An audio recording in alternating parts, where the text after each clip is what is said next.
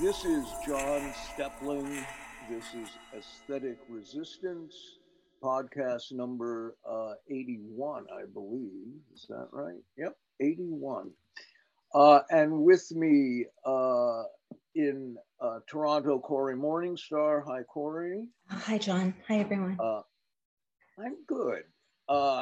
In Long Island, Hiroyuki Hamada. Hi, John. In an undisclosed location on the Indian subcontinent is Varun Mathur. Hi, Varun. Hello, hello. And in the north of Sweden, I believe, is Johan Eddebo. Hi, Johan. Hey, everybody. We think it's him.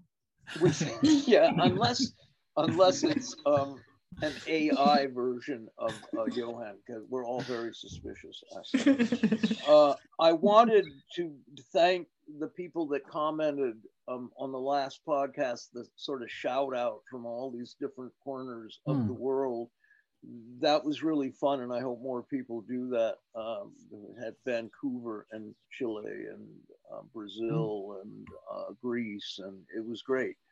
It's nice to hear from people, and just sort of, it's the nice part of the internet, I guess. Anyway, there are a number of things we'll talk about. We're doing this, we're trying to do these more frequently.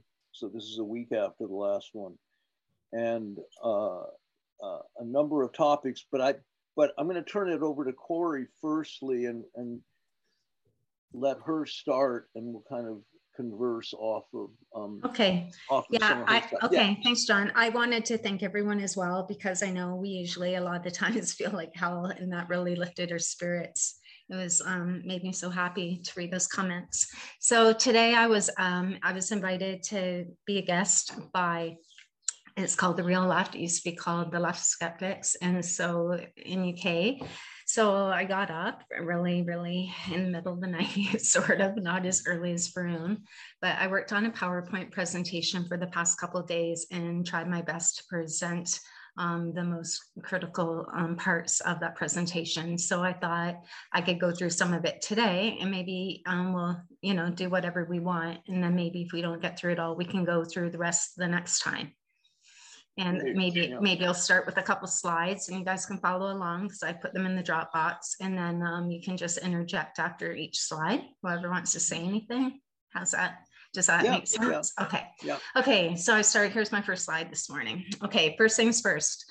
An environmental movement not built on a foundation of anti-imperialism, anti-militarism, and anti-capitalism is meaningless. It is worthless. And the green economy can only flourish on the foundation of imperialism. Electronic devices are made from rare metals and rare earth elements, which can only be extracted and refined using vast amounts of energy. More often than not, these are water-intensive processes. In the process, a resource that it is those most vulnerable and impoverished who mine the required metals in countries cut deliberately and permanently destabilized by foreign corporate interests and colonial states. Such destabilization and foreign interference will persist until the targeted state becomes depleted of the resource. In addition, land, forests, and water become barren, toxic wastelands, poisoning all life in the biosphere itself. The great reset of the global economy is the rebooting of imperialism and the recolonization of the global south. And I think maybe Varun would like to speak to that a little bit more. That's my first slide. And of course, I didn't even read that whole thing this morning because I didn't have time. But you do have time here. You can slow down. Now I have time. We're not going to kick you off stage. Yeah, but Varun, maybe do you want to comment on how vital the Southern Hemisphere is to the Northern Hemisphere for this whole, this whole plan for the Great Reset? Well, I think, we were discussing this before as well, that the perspective of what is termed as the Global South is looked at as a place of resources, whether it's natural or human resource. That's where the education is built like that. The economic policies, because of structural adjustment programs run by the IMF and the World Bank, they are set up like this, that you can harvest as much possible resource as possible with as less money as possible. That's why you see everything that's being mined all over Africa. And there was a massive campaign in the late 90s and the 2000s about harvesting the human resource in India, you know, exporting brain power from India to so-and-so places. And that kind of transferred then slowly into vocational colleges being set up by deals that were brokered by Ernst & Young with the government of India, where labor was created in India. Labor was trained in India to go and work in the Middle East to build all these buildings and stadiums where people are going to play football and sport and whatever. So in that sense, I think the perspective of no matter what anybody says at these COP meetings or the Davos meetings, it's always going to be that the South is going to be looked at as a kind of a factory where resource can be mined, which can then serve a very specific kind of lifestyle that is also being sold to the South, to the global South, as an escape or a kind of salvation, which is basically really, really at, I mean, if you go down to the basics, is essentially American consumerism. There is not much else happening in India, especially, right? So there's a lot of pop culture, which is exported from US corporations, TV channels, there's clothing, music, all of that stuff that we have already, I think, spoken about on a few podcasts, but it's deliberately implanted into the culture so that there is an aspiration towards that kind of trend, which kind of psychologically, culturally justifies the movement of the mining, essentially. That's what it is. Yeah, we talked about this earlier, indeed, and it's just the idea that the global South is treated differently than the so-called advanced West, and it's not much different than the old colonial model. It No. really isn't. It's the core and the periphery, you know, is that this is all such a white Western project, but I'll stop there. I mean, we'll talk about more of this as it goes on. Corey, you want to? Yeah, and it's tricky too, right? Because here we all are on our laptops conversing with each other and with those, you know, listening to us. So the second slide, Jacques Ellul, Johan, am I saying that correctly? Johan? Yeah, sure. Is that really you? Okay. Thank you for introducing me to his work. They only had to ask the question, what will it cost us? What price? I think it's supposed to say, do we have to pay? Typo. I just put that in because I've just been noticing the pictures of the whales washed up on the beaches, and the way we treat our animals is horrific and really bothers me, and I think about that a lot, so I want to stick that in. Climate protests are organized by NGOs within the nonprofit industrial complex. They are financed by and subservient to billionaires and foundations, the same ones promoting or silent on NATO imperialist wars that destroy our biosphere, that murder brothers and sisters. Well-intentioned youth are being used, exploited as a means to rescue and expand the global capitalist economic system in deep decay, including the monetization, privatization of nature, global scale. Those with money will own nature. I'll just do one more. A global consolidation of power happening in real time via the World Economic Forum, the ruling elite in tandem with corporate power, advancing a new global architecture upheld by a new global governance. And that's their term, not mine. In 2018, the World Bank partners with the UN. In 2019, the World Economic Forum partners with the UN. In March 2020, the World Economic Forum partners with the WHO via the COVID Action Platform. And on the same day, March 11, 2020, the World Health Organization, the WHO, classified COVID-19 as a pandemic. The Great Reset is the great theft of treasuries, global in scale. The public pays under emergency measures legislation. The corporations retain controls and profits. The full privatization and monetization of all life, social, and cultural, quote unquote, capital to be bought and traded on Wall Street. Surveillance society in which the citizenry is conditioned to accept, prefer, even demand digital over physical in most every realm. A global economy in which everything is to be sold as, quote unquote, as a service, with exception of ruling classes who will continue to accumulate luxury goods and property.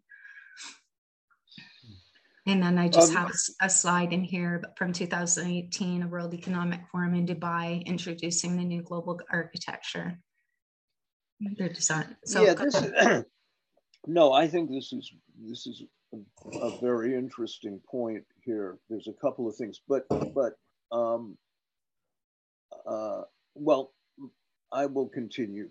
The first point is to understand that these projects, all of the very wealthy NGOs, the billionaires behind them, King Charles and all of these other people, imagine one thing, or they market their ideas as one thing, a global economy, a kind of commodification of everything, including humans and children, and whatever you can think of will become a commodity to be traded, shared, whatever.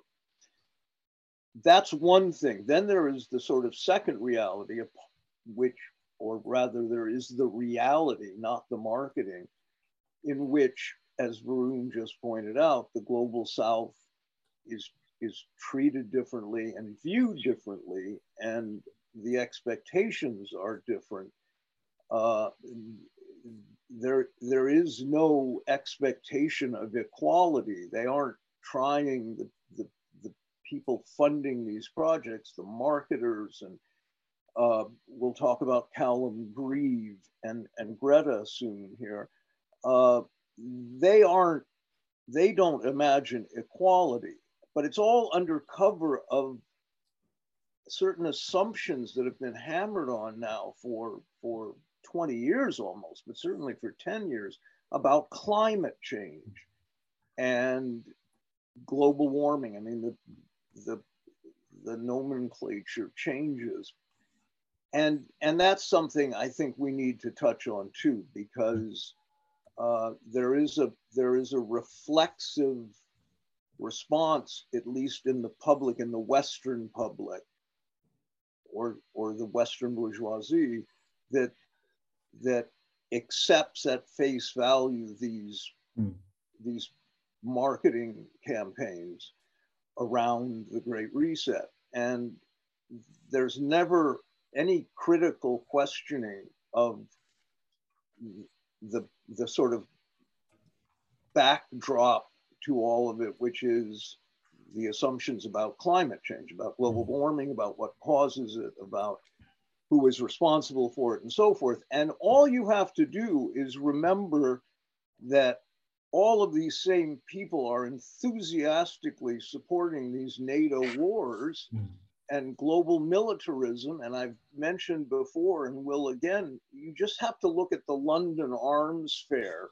or any of the other weapons fairs that occur around the world, and there must be 50 significant ones, where you have representatives from Israel and France and Egypt and everywhere standing next to each other, chatting, looking at exhibits, talking to representatives from Raytheon or General Dynamics, and buying their weapons.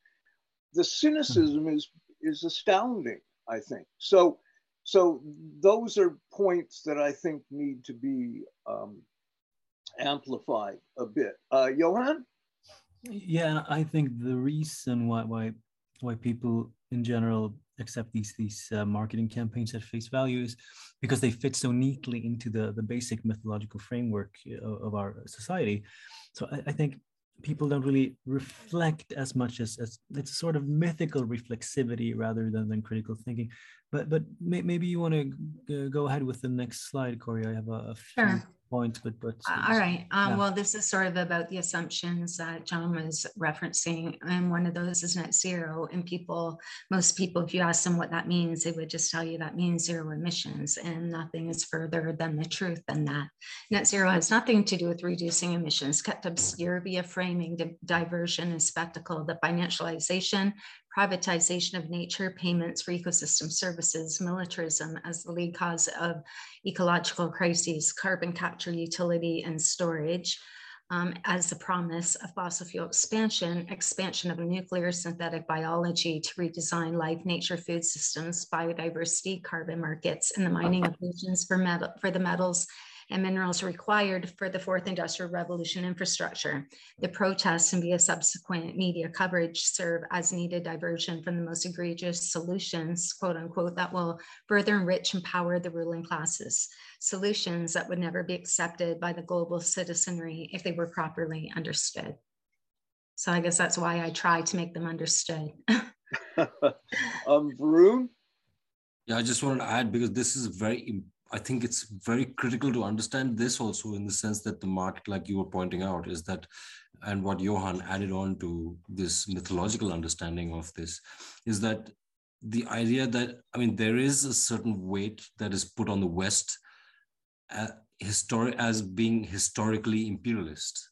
So there is a guilt that is automatically inbuilt in that idea, which is then, right, which is then abated. They're using that to justify the support that they have from the public for these kind of NGOs that are actually carrying on exactly the same business, just under a different name.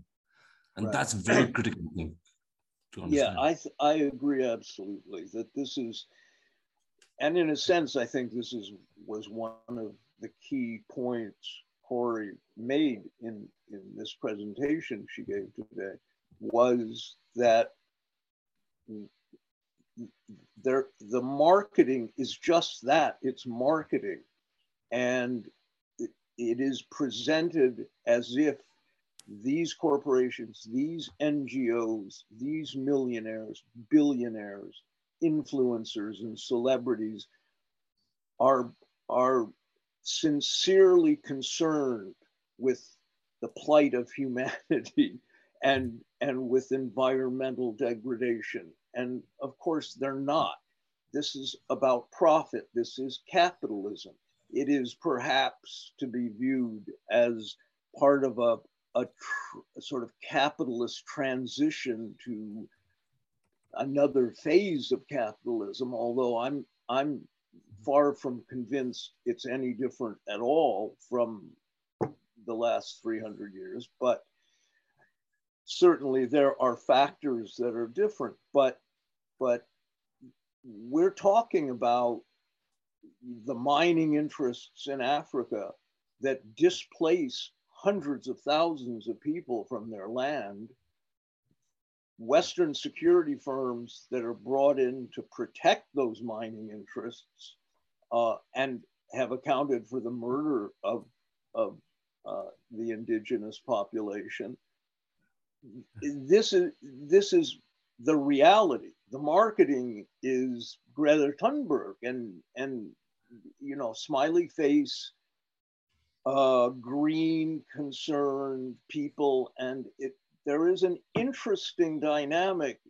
I don't want to get ahead of ourselves here with the Greta thing, but it is interesting because when I read social media, Greta waxes indignant and outraged at one or another, you know, crime or offense against nature, a crime of furthering global warming, whatever it is, and people take it, believe it at face value. I mean, if you read the comments, people accept her sincerity, accept that. I mean, she gave a presentation at Davos, as Johan pointed out the other day, and at Davos, but people believe she's fighting for the little people. It is astounding, the lack of critical awareness in people. One would think at this point in time in the 21st century that people had learned how marketing and propaganda works, but apparently they have not. Johan? Yeah, and I mean, she may very well have perfectly good intentions, but that's entirely beside the point. So yeah, I think this is a bit off the field, but I do have a point. So I've been thinking about relationality as a as a sort of existential foundation. And you know how this this idea, I've been a bit inspired by Japanese philosophy here, and ice hockey too, I think, and how this notion of relationality as a basis is in contrast to this detached observer of the Western ontologies. So in a way, I think there's a reductionism already inherent to this very notion of a detached observer, such that, you know, you beginning with an undivided original wholeness, you first need to kind of tear away this abstraction of objective and external surveillance, upon which you can then build this fiction of an independent self that stands apart from everything, this separate entity that's potentially in control and domination of objectified, every objectified and commodified focus of his intentionality. You know, everything that can be subsumed under his awareness can be controlled as a detached object, is subjected to commodification and objectification. Anyway, so this abstraction of the detached self, I mean, it's obviously, it echoes throughout everything from quantitative capitalist commodification to Protestant theology and its individualistic interpretation of scripture. And I'm kind of beginning to realize the extent to which this mode of being in the world, this way of perceiving reality is at the root cause of so many of these distortions and imbalances in the world around us, because I think it's key to everything from transhumanism to the neo-colonial relationships that Corey just related to in the presentation. And I think, you know, even the notion and symbol of privatization, I think this fiction of the detached self is particularly embodied in privatization, which is, you know, foundational to the entire economic order. So maybe that's something to take hold of. Yeah, Varun? Yeah, I just wanted to add, I think it's very, very interesting points that you made, Johan, because I think all of this is possible, as you say, this kind of the disconnect from the self and this creation of a new sort of identity, which can be commodified and controlled. We already had the symptoms of this when people were living two different lives, the personal life and the professional life. Mm. And the professional life was completely controlled by the establishment. Now what is occurring is that the personal life is going to be controlled by the establishment. Mm. And that's what's really interesting here, to see that the disconnect, because they always, I mean, in the sense that the establishment always wants to or poses itself as the unifying force of the planet, right? So mm. it always wants to predicate itself as the ruler, and thereby it is the only place where the unity can take place. So therefore, there is always this language of uniting, of oneness, and all of that stuff that gets attached to such kind of movements. And like I said before, I think that people do care about other people. It's not like people don't care about other people in other parts of the world. It's just that movement of the internal emotionality is appropriated by the use of language that these people put out in brochures, and using a child as a poster child, as a symbol, while there are kids who are younger than her working in the mines who you will never hear from, ever. Right. Those are really good points, I think. Yeah, that's very perceptive. And it initiates what became kind of the illness of the 20th century, schizophrenia. You know, capitalism and schizophrenia. There is this cognitive dissonance, and there is this compartmentalization in how people think, and people have learned to live with viewpoints that contradict each other, but they somehow psychologically resolve those contradictions for themselves. And I think it's partly based on what Johan was pointing out there. Corey, do you want to? Well, I will just add, following up on what Johan is speaking with, at this point, 5 years on after, you know, the quote unquote discovery at Thunberg, the first year, maybe I was watching closely about the sincerity question, but at this point, I would have to question any authentic sincerity on her part. And the main reason is No Deal for Nature, Survival International, in particular, Stephen Corey, the former CEO of Survival, who recently stepped down, and plus other activists, a lot of grassroots activists from Africa. They were very, very clear and articulate, and over again, basically approaching via social media channels, challenging Greta Thunberg, I should call it the Greta Thunberg account, social media accounts on their support and funding a world, what's it called, WWF, World Wildlife Fund, one of the most egregious NGOs on the planet. And it's documented absolutely that they are complicit in crimes against Indigenous peoples, tribal peoples, are complicit in rapes, murders, displacement. There's no question of this. And yet Greta, with this massive platform, has never taken the opportunity to call them out. If that's me, and I believe in the environment and I believe in social justice, I will use my platform to tear them to shreds. I will use my platform to destroy them. And I would never, ever have a foundation in my name that would actually give money to this organization that carries out these atrocities. And so I sort of have that at the end of this presentation anyway, but there's, a lot of weird stuff that goes on, why people don't think about that. Well, I think it one of the great things in your presentation, because I was reading it today, I read all of it today, in fact, when you look at the CVs of people like Callum Grieve, but pick any of them, the other woman whose name escapes me right now, their previous work experience was with Coca-Cola, with Unilever, with Johnson and Johnson, Pfizer, General Dynamics. The very people that presumably have caused the environmental crisis that the world faces. And as you have pointed out repeatedly, Corey, we are to believe that Unilever and Pfizer and Johnson and Johnson and General Dynamics, whoever, Raytheon, are now going to repair what they destroyed initially. They are not driven by altruism and empathy and concern. And this brings up the other point, which needs to be mentioned. We can expand on it later, which is class consciousness, class awareness.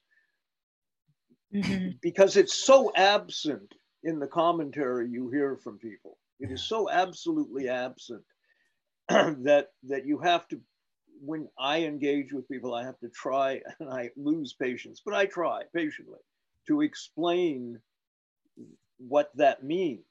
And it's very difficult, but this also speaks to the white privileged West and their point of view, their level of indoctrination, their tacit thinking, their tacit assumptions from which they extrapolate all their ideas. And they are colonial, they are imperialist.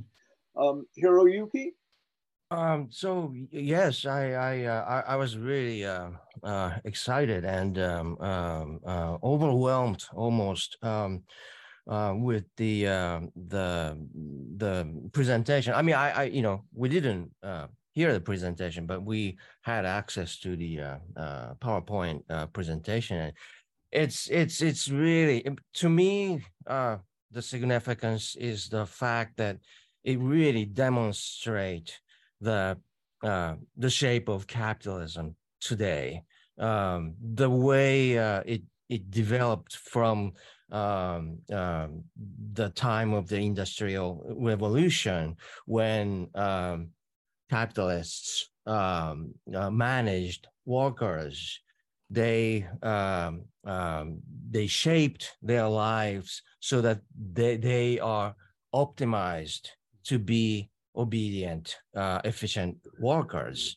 And today, the need of the capitalist to shift trajectory into fourth industrial revolution, they are actively implementing this manipulation and fabrication of the facts and using influencers, using social media, using whatever they can, whatever the institutions they can put their hands on, they can buy the institutions. So, and they are doing this act of shaping the consciousness of the people, shaping the body of the people, minds of the people. So it's really, and you can actually see what they're doing and why they're doing, according to the facts Corey has presented, and it's really I really think it's a great educational material she has, and I'm looking forward to. Hopefully, she's going to come up with an article or some kind of thing for that the people could read. Yeah, thanks, Hiroyuki. It's a remarkable compilation of facts. It's a great piece. Johan? Yeah, I was just thinking about your remark on capitalism and schizophrenia, because I think it's very, very astute, because schizophrenia, I mean, it's precisely this existential de-anchoring, the R.D. Lang, you know, the anti-psychiatrist. Yeah, he just popped into my head when you said that. Yeah. You know, I've quoted him before, and I mean, I think I said this before, but his point is that just that these extreme mental states they're characterized by a certain disconnect, by this ruptured relationship between the self and its life world, or the person, and even aspects of his or herself. So I think it's true that contemporary psychosis, it's very much a manifestation of economic forces and their auxiliary ideologies and the distorted worldviews that surround them. And here's where I think art comes in a special way, because I think it has the potential of repairing the connection to reality by opening these new avenues of experience and perception. I mean, in my view, it's almost miraculous what it can do in certain senses. And I was thinking about asking your perspectives on you know, the healing properties of art in certain situations. Well, I don't want to get too far afield in that, but it's interesting because my twin sons are 5 years old, 6 years old, and they've taken to drawing a lot now. They were home this week with the flu. Everybody had the flu, and they've been drawing endlessly. And children's art is remarkable. And I have two observations. One is that both twins love to draw. Both are very talented, but one of them strikes me as the artist in the family. And the difference is the other twin draws what he sees, he interprets it to some degree, and he's very clever. The other one, the one I designate the artist, is expressing himself somehow. Hmm. He's drawing what he sees and interpreting it also, but more, he is primarily expressing something within him of his emotional life, his spiritual life, whatever it is. And he cares less about any correctness or accuracy in terms of the outside world that he's viewing. That's secondary to him. And it struck me that this is a very key factor in art and creativity, in a sense. And the other thing that I took away from it this week was there is a freedom of line in children's art that's always amazing. Other people have remarked on this, and it's remarkable. And it gets beaten out of children. Mm. By the time they get to junior high school, it's gone. That freedom of line is gone. It has been transformed into something of measured and categorized, and it it no longer has the anarchy that it has before they enter school. Anyway, Hiroyuki? Yeah, that's really, I totally noticed that as an artist. I would struggle in my studio coming up with spontaneous energy, flow, or whatever. And kids would do that very easily. And it's very surprising to see angle and the spark of refreshing something. And, yeah, it is. Remarkable. Yeah, and it's and hard to articulate. See it, and if you look at the drawings of children by the time they're 13, it's gone. That thing we're trying to define is gone. That's the tragedy of it. Yeah, it's really strange. It sort of like borders with like purity of life or something. It's really interesting, and the way I think that's the fact that those things disappear has to do with the fact that we are trained and domesticated with the corporate framework, imperial framework. And that's the theft of our collective power. We have the power to do something as group. We could raise voices against war, work for the peace or whatever. But in this framework, it's always framed within this corporate ways, and when it manifests as something negative, like mental illness, you just referred. When that happens, it's coming from the people, collective mental illness, and it's people's fault.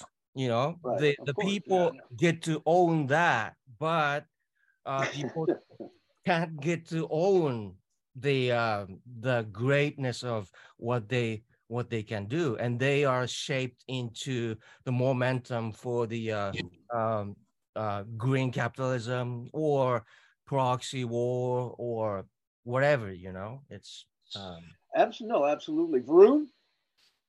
Yeah, I was just gonna add to your great comments about art, but that I'm finding it increasingly that it's impossible to be creatively spontaneous and spontaneously creative in an environment which is continuously stressful and riddled with deadlines, right?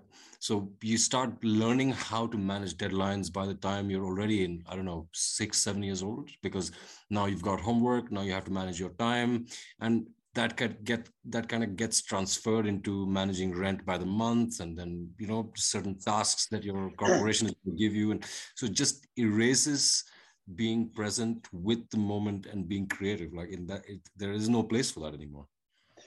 William Burroughs had a great book of interviews called The Job. It was a very influential book for me when I read it. I was quite young.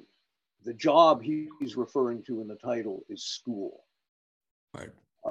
But I want to get back to Corey's presentation because I think it's really important. This is such a massive marketing campaign. You see it everywhere. My God, you see Greta's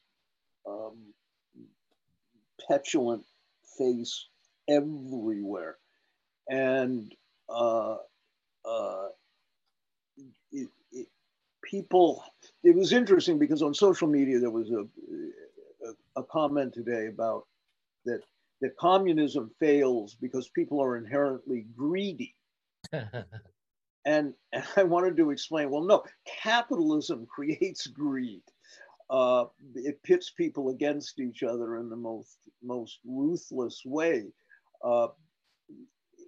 But people can't, we've talked about this before, people can't imagine a world that is not capitalistic. It's very hard for them their imagination stalls right at that threshold, I think. Anyway, Corey, did you want to? Yeah, that's a good segue into this next slide, which is number 7. It's from 2019. It's from a document announced at the Global Inclusive Growth Summit, October 21st, 2019. The Imperative 21 Reset campaign was launched to the public the month prior. September 13, 2020, it was launched the following year. So the front campaign of the Business Roundtable included coalition partners, including the B team, Richard Branson's B team. And I just found it interesting, the Business Roundtable was founded in the US in 1972. I've mentioned it before, by Alcoa and General Motors or General Electric, one or the other. And they played a huge role in the destruction of labor. And one year after they were founded in the US, the World Economic Forum was founded in Europe as the European Management Forum. And it's in this document that I read through, it's clear that World Economic Forum is a part of this document. So you've got the two organizations actually working together. And it says, our economic system is at a tipping point, right? So this is all about, I mean, you heard from Al Gore, you hear all the billionaires, you know, that was Klaus Schwab. There was a real, what would you call it? I mean, it was very, very clear. Every time they spoke, they would speak to the fact the system has to remain a capitalist system. There can be no diverting from the capitalist system, no socialism, no communism, nothing, absolutely capitalist system. So all you have is a rebranding, calling it stakeholder capitalism. And then that's, of course, you have Christiana Figueres speaking, saying, you know, we're going to grow the pie bigger, and then everyone can have a bigger piece of the pie. Right. And that's, you know, stakeholder capitalism for you. The next slide, slide 8, is all about language and framing, which we talk to all the time and sort of feels like, you know, my driving force for my research, holistic linguistics. It just goes on to explain as the SDGs, global goals, or emerging markets. Actually, the global goals was an initiative created by Bill Gates. The United Nations SDGs, and remember, the UN now is partnered with World Economic Forum, an altruistic term for emerging markets, right? So all about framing, all about language. Recall that the UN partnered with them in 2019. I already said that, sorry, I'm being repetitive. World Economic Forum must be understood as the secretariat clearinghouse for 200 of the world's most powerful corporations, global finance, and the world's most powerful and imperial institutions. Around $6 trillion a year will need, this is quote, around $6 trillion a year will need to be invested to deliver the SDGs, most of it in emerging markets. And that's from that source is at last Climate Consensus on the Magic Mountain, February 3rd, 2020, System IQ. And that's another NGO that people aren't really aware of that is really, really big behind the scenes. The Great Reset is actually a project of the Commonwealth. I think I was talking to Hiroyuki about this, and World Economic Forum should be considered the lobby arm and secretariat. The Great Reset's a project of quote unquote King Charles, right, of the Commonwealth, which includes 54 states, inclusive of the UK. That is that actually represents 1/3 of the global population, and then that target demographic, 60% of that population is age 29 or under, which represents the target demographic. And then I just add the Financialization of Nature project led by the World Economic Forum in partnership with Al Gore, who's a World Economic Forum trustee, and the World Wildlife Fund, which is a weaning business implementation partner, is the further displacement and continued genocide of indigenous peoples on tribal peoples and ancestral lands. Yeah, this is critically important. It's important material to keep presenting to people when you engage them on these topics, because again, we're talking about NGOs and foundations and corporations and governments to some degree that partner. These are the most criminal and polluting institutions in the world, whether it's big pharma or big agri or the defense industry. we are meant to believe, because it's all been covered under this green umbrella, we are meant to believe they are suddenly deeply concerned about the plight of humanity and global warming. And if it weren't so effective, and if you didn't see the success that it has with so many people, it would be laughable, because it is just preposterous that somebody puts proudly on their CV that they worked with Unilever, Coca-Cola, and Raytheon is sort of jaw-dropping. You would think in a rational universe they would hide that information. But yeah, I mean, I'm speechless with this stuff at a certain point, because I don't know how to reconcile people's response to this. Now, I always hasten to point out very quickly, I'm going to go talk to Johan here, that as we speak, France is essentially shut down because there's millions of people in the street. There are work stoppages and walkouts in every major government institution, private companies, Renault and so forth, all stopping. The police and fire departments in many places have joined the protesters. Massive protests against Macron's government, against the World Economic Forum. You see signs with people protesting it. No more money to Ukraine, no more NATO wars, no more sending money to the 1% when we are suffering, when prices are just unbearably high for heating and food and you know, the basic materials of existence. So and there are protests planned throughout the EU. So it's not as if everybody is fooled, but I often think these propaganda campaigns, these marketing campaigns, know that probably the majority of humanity don't accept it, that the majority of humanity see through it, or at least half. They understand that, but they don't need everybody to believe it for the campaign to be successful. That's the sad reality.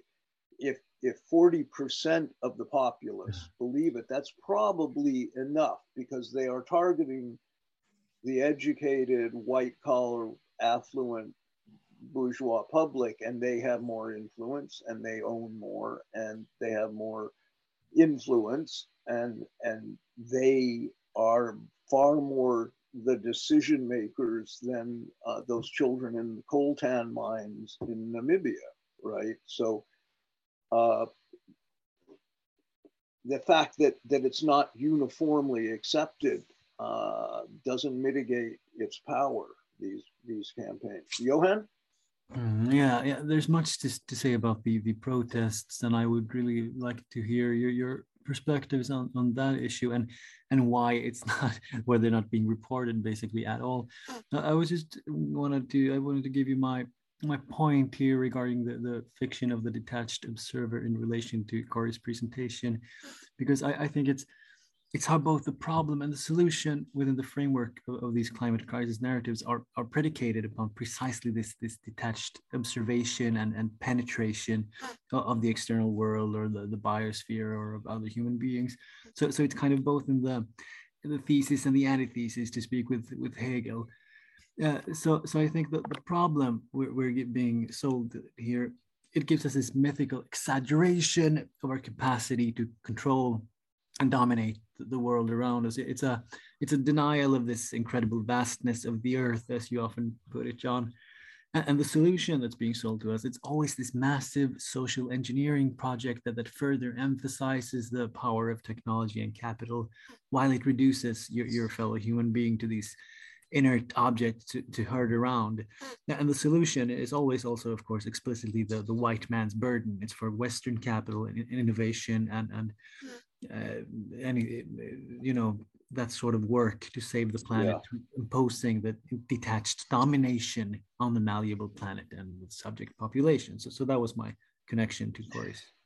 Yeah, no, the white savior. I think the green capitalism, the Green New Deal, all of the stuff that Corey is cataloging and extrapolating on, and all of it falls under white savior, this white savior model for global dynamics. It's unspoken, and it's the default setting for so many people in the West that, as you say, Western innovation, Western values are superior. And somehow one of the ways to rescue Africa is to impose these superior Western values on people that just haven't caught up with the West yet. I mean, this was the justification for Indian schools in the United States 150 years ago. It hasn't changed. This is what I keep coming back to, that nothing has changed. Capitalism, there are certain mechanisms, certain structural coercive tendencies in capitalism that have not changed. And one of the truths of capitalism is that capitalism manufactures poverty. And as Michael Parenti used to say, we know this is true because most of the world is capitalist and most of the world is poor. Hiroyuki? Yeah, that thing, the protest, the lack of the reports, you know, I was talking to my wife and I was asking her if she knows anything about it. Of course, she didn't, and I think most people really don't. And the way it's reported, if it reported, is different as well. When we hear, for example, we see something like that in China or Venezuela or Cuba last year. You know, immediately we hear about regime change, you know, so and so step down. No, well, I don't mean to interrupt you, but I talked to Max Perry the other day because I mentioned something about going to the New York Times, and there was not a single word in the New York Times about the French protests. I couldn't find a single word. And Max said, well, they did run one small article, very small, that focused on the protest taking a menacing turn. It's clear that, you know, where they are siding with. It's amazing. It's so obvious, and it's the white savior mentality that makes it okay to say that we need to help them. We need to go in and remove that dictator. And, you know, that doesn't happen to like France or whatever, you know, so the imperial mentality is there. The ground for the whole thing to grow is already, you know, in the sphere. So, yeah.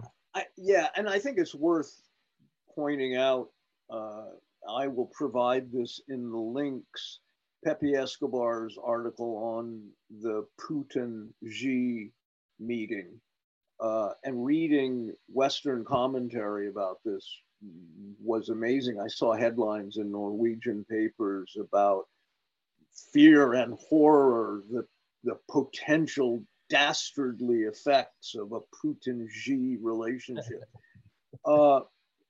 Here is Norway that has invited the United States to build two massive military bases in the pristine north of the country. They have agreed to a legal, what's the word I'm looking for?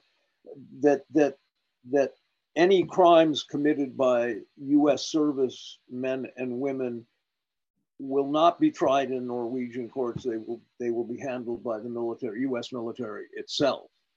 In other words, the U.S. military has impunity from Norwegian law. And this comes a week after that horrifying report about birth defects in Iraq from the consequences of war and US occupation, depleted uranium, all the rest of it that accompanies every building of every military base by the US, horrifying litany of birth defects and health concerns in Iraq.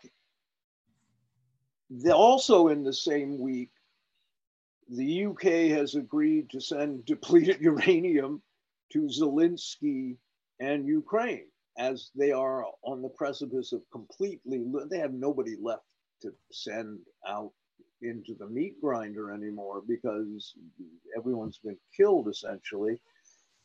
And it's frightening because the US is desperate for this to succeed on some level. Maybe they knew it was unwinnable and the success comes just in the profit from the defense industry. I don't know. If they are truly as delusional as it seems they might be in thinking that this could have been a successful military campaign. And I think that Russia has moved very carefully, tread very carefully on tiptoes through this winning phase of that military campaign because they are worried about the extreme reactions of the United States, the zealots in control of foreign policy in the United States. And that worries me as well, of course, because I just don't know how entirely crazy these people are. But that's almost an entirely separate topic. I wanted to kind of continue on with Corey's piece here a little, if we could, Corey? Yeah, I guess the nuclear waste is a good segue into this slide because the solutions are not really green. They, ruling classes, corporations, global finance, Commonwealth, global institutions seek to have everything privatized, public-private partnerships, blended finance, et cetera, commodified, nature, children, human bodies, social and cultural quote unquote capital, and surveilled. Smart cities rebranded as 15-minute cities. Over the past 3 years, accelerating over the past year, healthcare across the globe is undergoing this very transition. The new global infrastructure is marked as green, quote unquote, yeah, it is anything but planned infrastructure of wind turbines, solar farms, all industrial scale in brackets, quote unquote, renewable energy becomes obsolete after 20 years max. This end of lifetime is contractual upon, you know, before they even start building it. At this time, they become waste at scale. The entire new quote unquote green infrastructure is absolutely dependent on the mining of the oceans, another massive emerging market. SDGs marketed as green and altruistic are in reality nothing more than emerging markets to keep the global capitalist economic system afloat, to secure and expand existing power structures and ruling class interests. The Great Reset is a war on people in all life. The Great Reset is the class war of the 21st century. That's great. And exactly right, I think. You know, you only have to look at the behavior of Western governments in terms of these military campaigns, the continued growth of military budgets, defense budgets for Western nations, especially the United States, which is $6 billion a day or something, almost incomprehensible.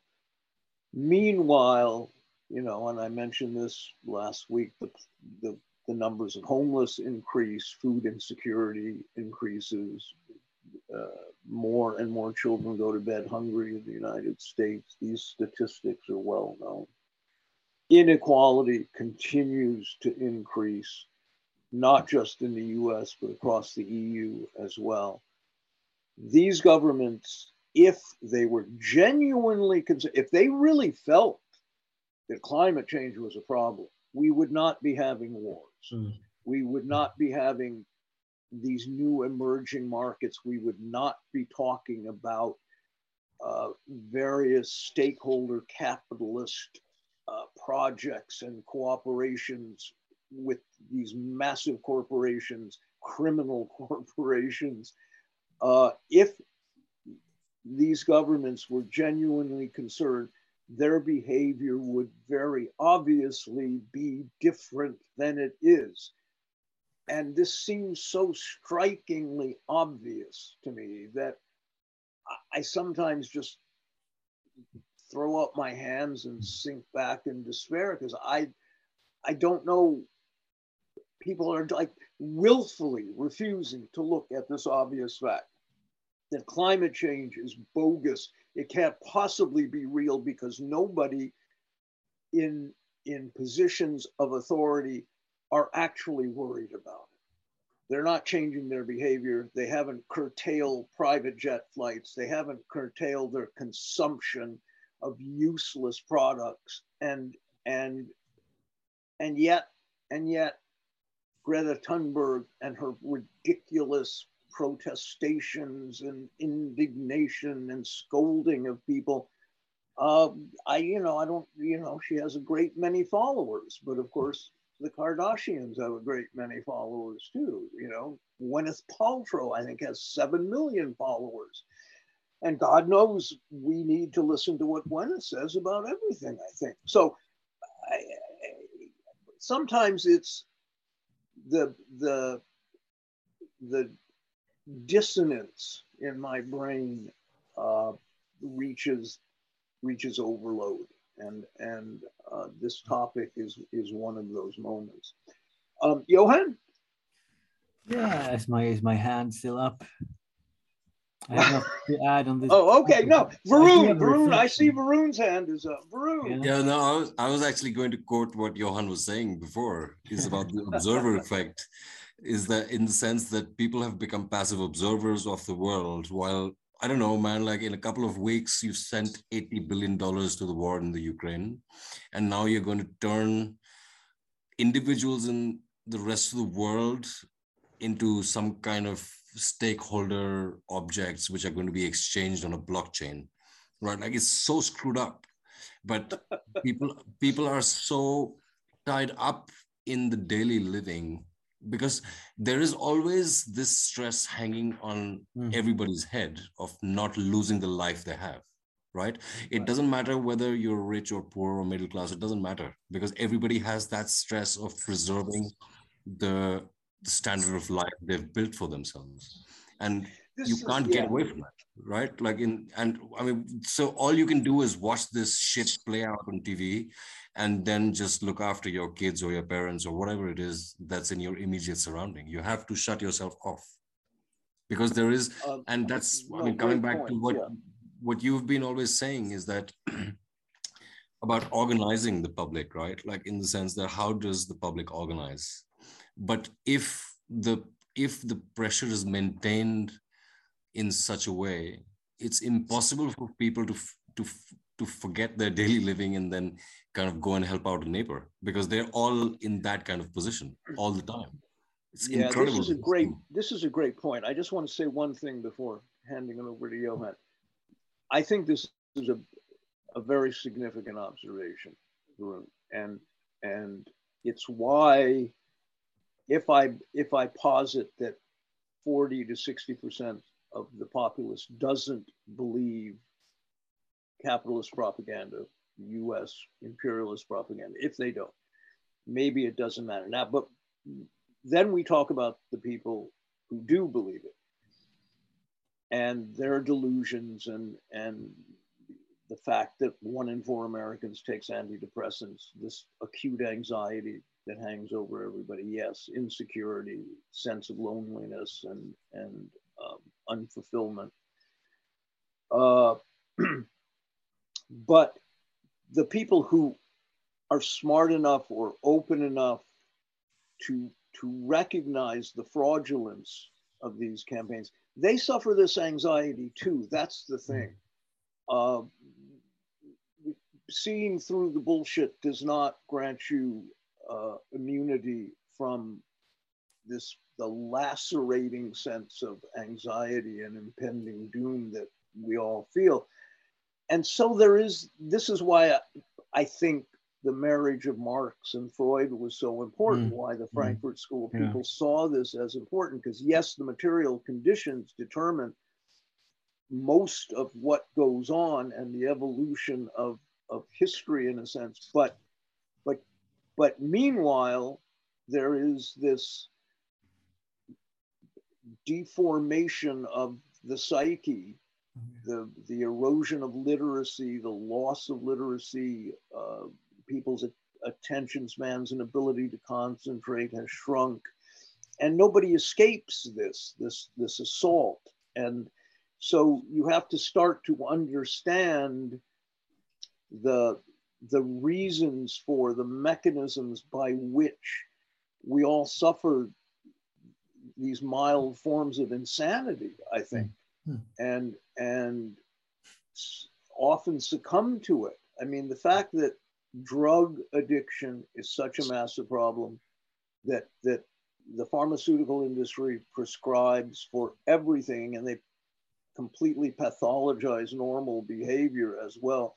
My God, the number of psychiatric drugs fills, hundreds of pages. It's extraordinary.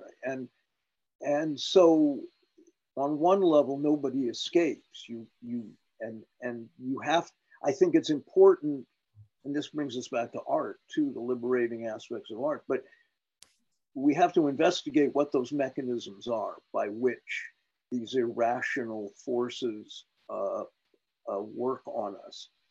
Johan? Yeah, I think we need more Freud in this debate. And I think adherence to propaganda, I think it functions as a coping mechanism in this situation. I think it eases anxiety in many ways.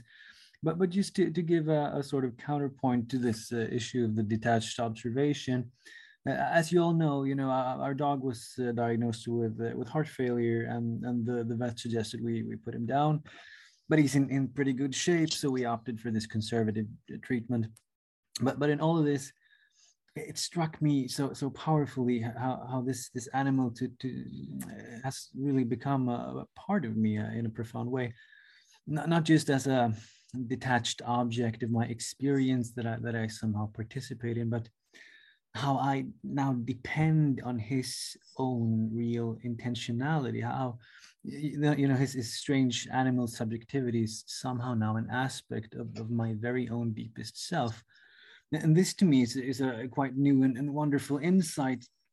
And I think it has broader political and ontological implications, profound ones. But also, these are things that basically every other human culture throughout history has been fully aware of and integrated in itself. Yeah, I think this introduces a number of other topics. I was having a conversation with somebody the other day about factory farming and just animal cruelty in general, that people's consumption of meat, which was once dependent on hunting, became a machine, a death machine, and a machine of extreme cruelty, in which animals were bred that can't even stand upright because they're too fat or deformed, and it doesn't matter, and they have to clean the tumors off the chickens before they sell them, and on and on and on. And the excessive use of antibiotics with various cattle and poultry, and that's the allegory of capitalism too, I think. And people would rather not think about where their food comes from, or certainly where their meat comes from.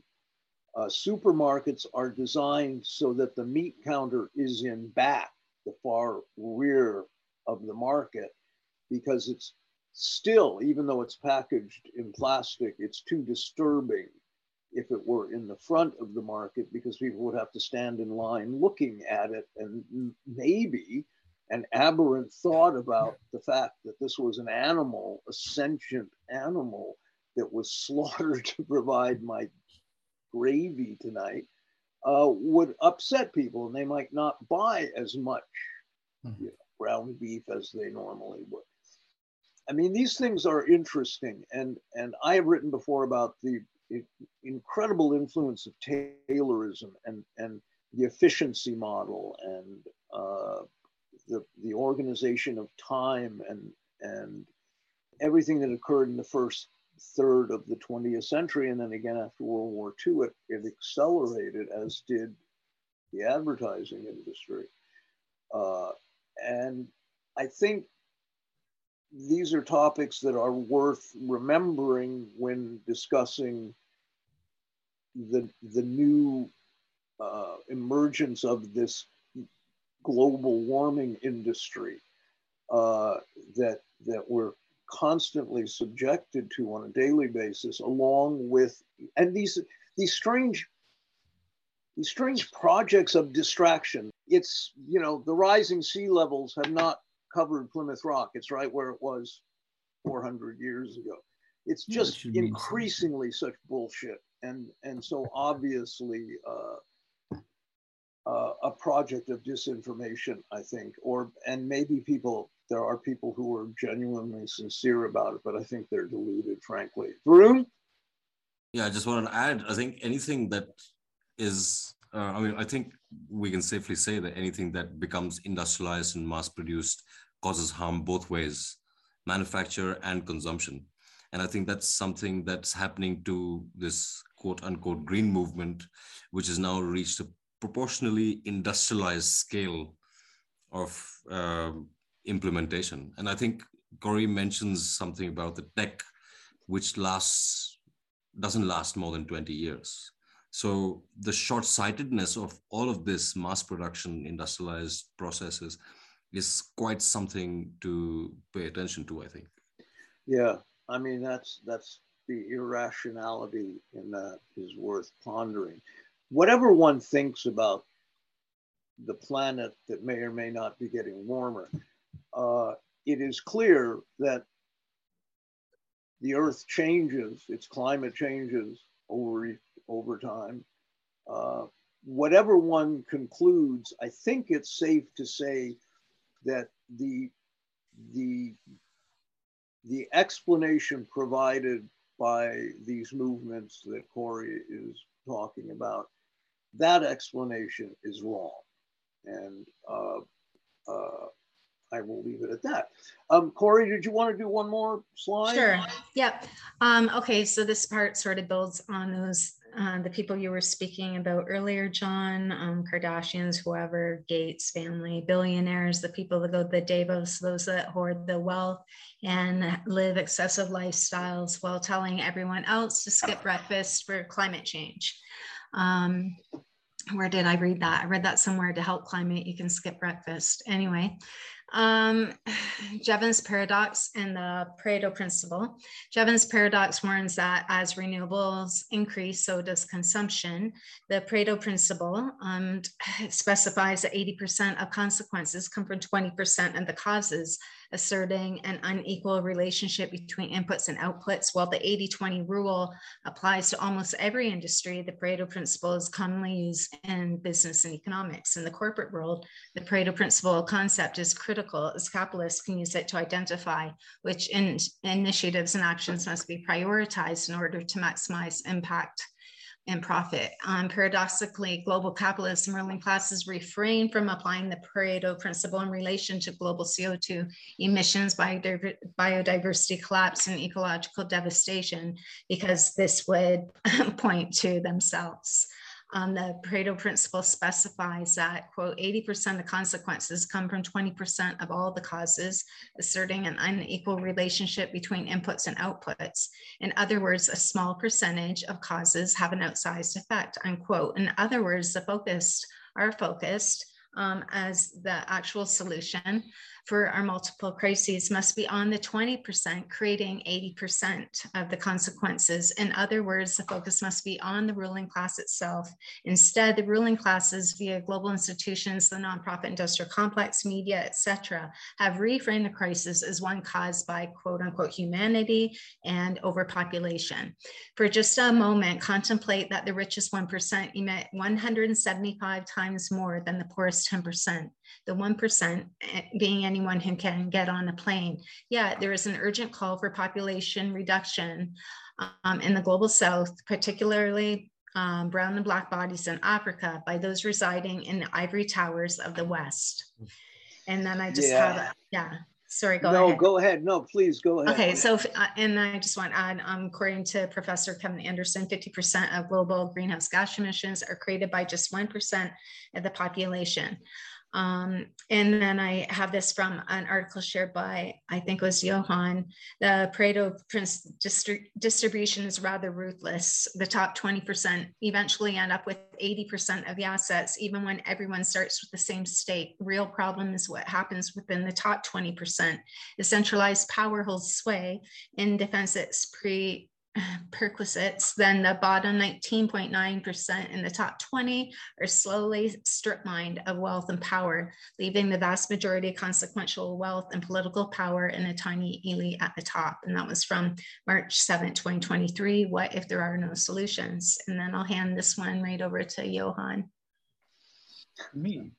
Yeah, because I sort of thought of that while I was reading it, you know, if we applied this to you know, our ecological crises, we should be looking at the very people who have destroyed the planet and now are pretending to save it. No, I think. And I wondered if we could apply this in that respect. And then does this make sense to you? I just have a news article to reference, which might illustrate my perspective here. So there's a referendum being held in Berlin this weekend, maybe today, tomorrow, March 26th, on reaching fossil freedom 15 years earlier than planned. So they're gonna make these climate goals and turn them into law. And the idea is to reduce emissions, greenhouse gas emissions, by 95% in 7 years, by 95% compared to the 1990 level. And this is insane. This is physically impossible. You can't do that. Maybe you could kill like every single citizen of Berlin, but you're not gonna be able to come even close to this. In 7 years, that's nothing, you know, that's no time, whatever. And it's being horsed like this is the only way forward. Yeah, well, this is, I have two comments and then we're sort of winding up here, I think. Two comments. One is, yes, this is of course impossible and it's meaningless anyway. So who are these? What do these lawmakers and politicians think exactly? Do they believe this? I guess they must. I don't know. Or if it's just seen as a politically expedient position to take. You can't be targeted if you're all for green solutions. Nobody investigates the nuts and bolts of those solutions, that they aren't solutions at all. They're non-solutions to a non-problem. The whole thing is this fantasy edifice that is just, I don't know, is a wonder to behold. The other factor is, I just wanted to mention because we talked about it offline, the intractable anti-communism, anti-socialism, and really anti-anarchism, even anything that's not capitalist in the general public, but especially communism. Communism elicits these knee-jerk, angry responses from people. And you will hear somebody say, oh, he's just a crazy old Maoist. He's just a crazy old Stalinist, Lenin, whatever it is. Oh, he loves Fidel. He's just a crazy leftist. And I always try to give them Michael Parenti's YouTube speech about communism worked for millions of people. That this is so indelible in the Western imagination. It's very, very hard to have people react in very irrational and extreme ways if you suggest communism. And then you have the conflation of communism and fascism. And this is extraordinarily widespread. And there's a number of books that I can point directly to, the Anthony Sutton books and somebody else is writing them. They're usually sort of crypto-anti-Semitic as well, because there's a secret cabal of usually Jewish, but sometimes Muslim, whatever, secret cabal in a tower somewhere in Luxembourg that is pulling the strings of, you know, going on in the world. This is what has been referred to as structural anti-Semitism. It's structural prejudice, structural bigotry. It is the need for, in a sense, the safety valve of resentment. And I think resentment is one of the byproducts of capitalism. People are not inherently greedy or resentful, but if you get on the train and you're in a crowded coach compartment and you look up at first class and it's wonderful and air conditioned and there's only a couple of people, of course it pisses you off. It did me as a young boy. I didn't understand this. Why do they get to ride up there and we have to ride back here?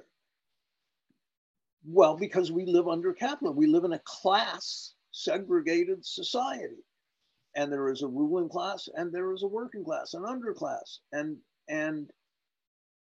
this lack of understanding is the, I think, fundamental impediment to people making rational political analyses. You have to have some kind of class awareness. I was rereading chunks of George Jackson this week. So I wanted to look up a quote. And he was a remarkable thinker, actually, Jackson. I will put some Jackson in the links for this podcast. But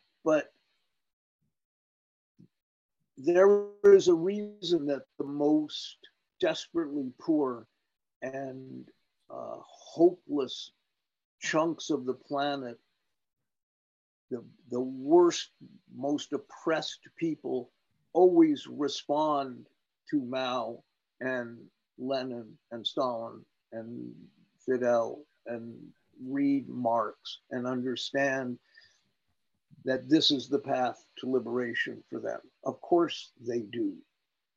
Okay, that's my final thought. Everybody else, Hiroyuki, Corey, Johan, I was just thinking that what Corey was saying about the fact that the small minority has been causing all the problems, and when it comes to the time people have to pay for it, it's the other way around. The people who have been exploited and deprived are going to be the ones who are paying. And also and this is really points to the very, very basic of capitalism, the capitalists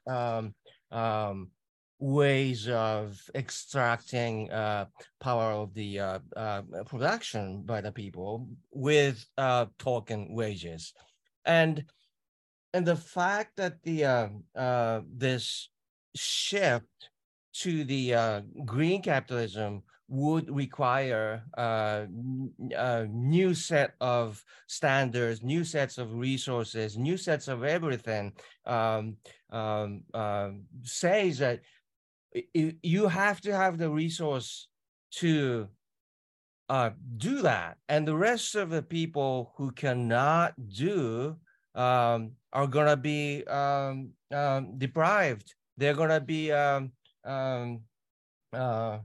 they're not going to be able to produce what they've been producing, and this is way of reshaping, strengthening the capitalist hierarchy, at the same time perpetuating the structure as it is. So yeah. Well, of course, and then I see Varun's hands. I just wanted to make one other comment about smart cities. This just popped into my head because it had popped out of my head earlier. It reminds me, I was thinking today, that the way in which smart cities, which is a non-starter and won't happen, but anyway, but the fact that it's being floated as a genuine idea, the way it's described reminds me of company stores in coal mining towns, and to a lesser degree, the PX on military bases. That right. that this is a controlled system, which will undoubtedly include price gouging and all kinds of things. But that's what it is, that I think the ruling elite who are floating this idea look at the world as their factory town, you know, that we are coal miners to them, who are entirely beholden to them for everything, for all products that we need to live. Varun, final thoughts from everybody. Yeah, just quickly, I think what Hiroyuki was saying about social reformation, and now, I mean, it's a very concrete example of the 15-minute cities. I think it would be cool to discuss the dynamics of empathy within capitalism, because what's very striking to me is that a lot of the projects that are now being implemented or being proposed in the West, a lot of them have already been on for 10 years almost in the global South in many ways. And that's, for me, a very interesting phenomena, in the sense that the rise of public debate is possible in the West. But in the global South, people are so resigned to being suppressed that there is no collective action that can happen. So there is a disconnect of empathy between these supposed different worlds, which don't get to meet.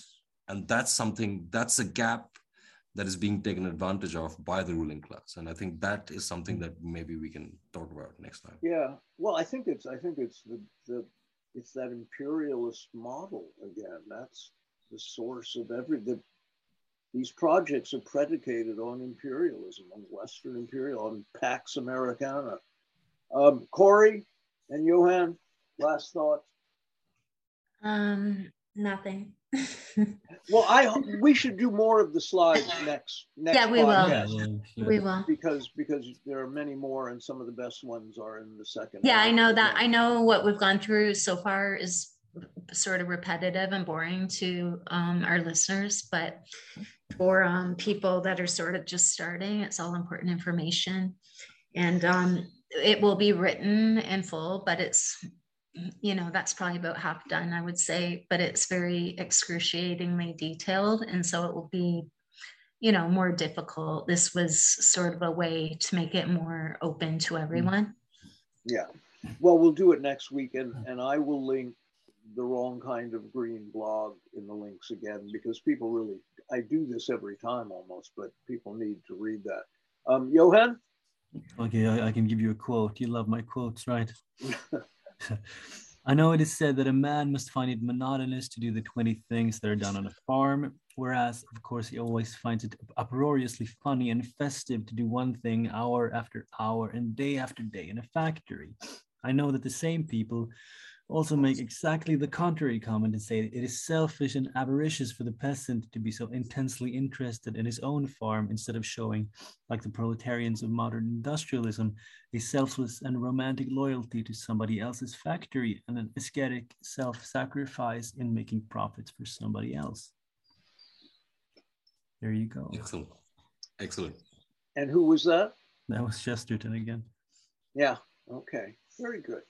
All right, guys, thank you very much. Thanks to Jack Littman, as always. And I hope people I'm sorry, what? I was saying people should drop some comments. That would be great. I was just going to say that. I hope people will continue to do that, because it's very uplifting to us, I think, to get those comments. Okay, thank you for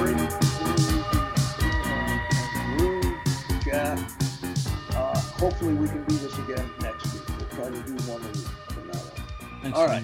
Thanks, adios. Thank you.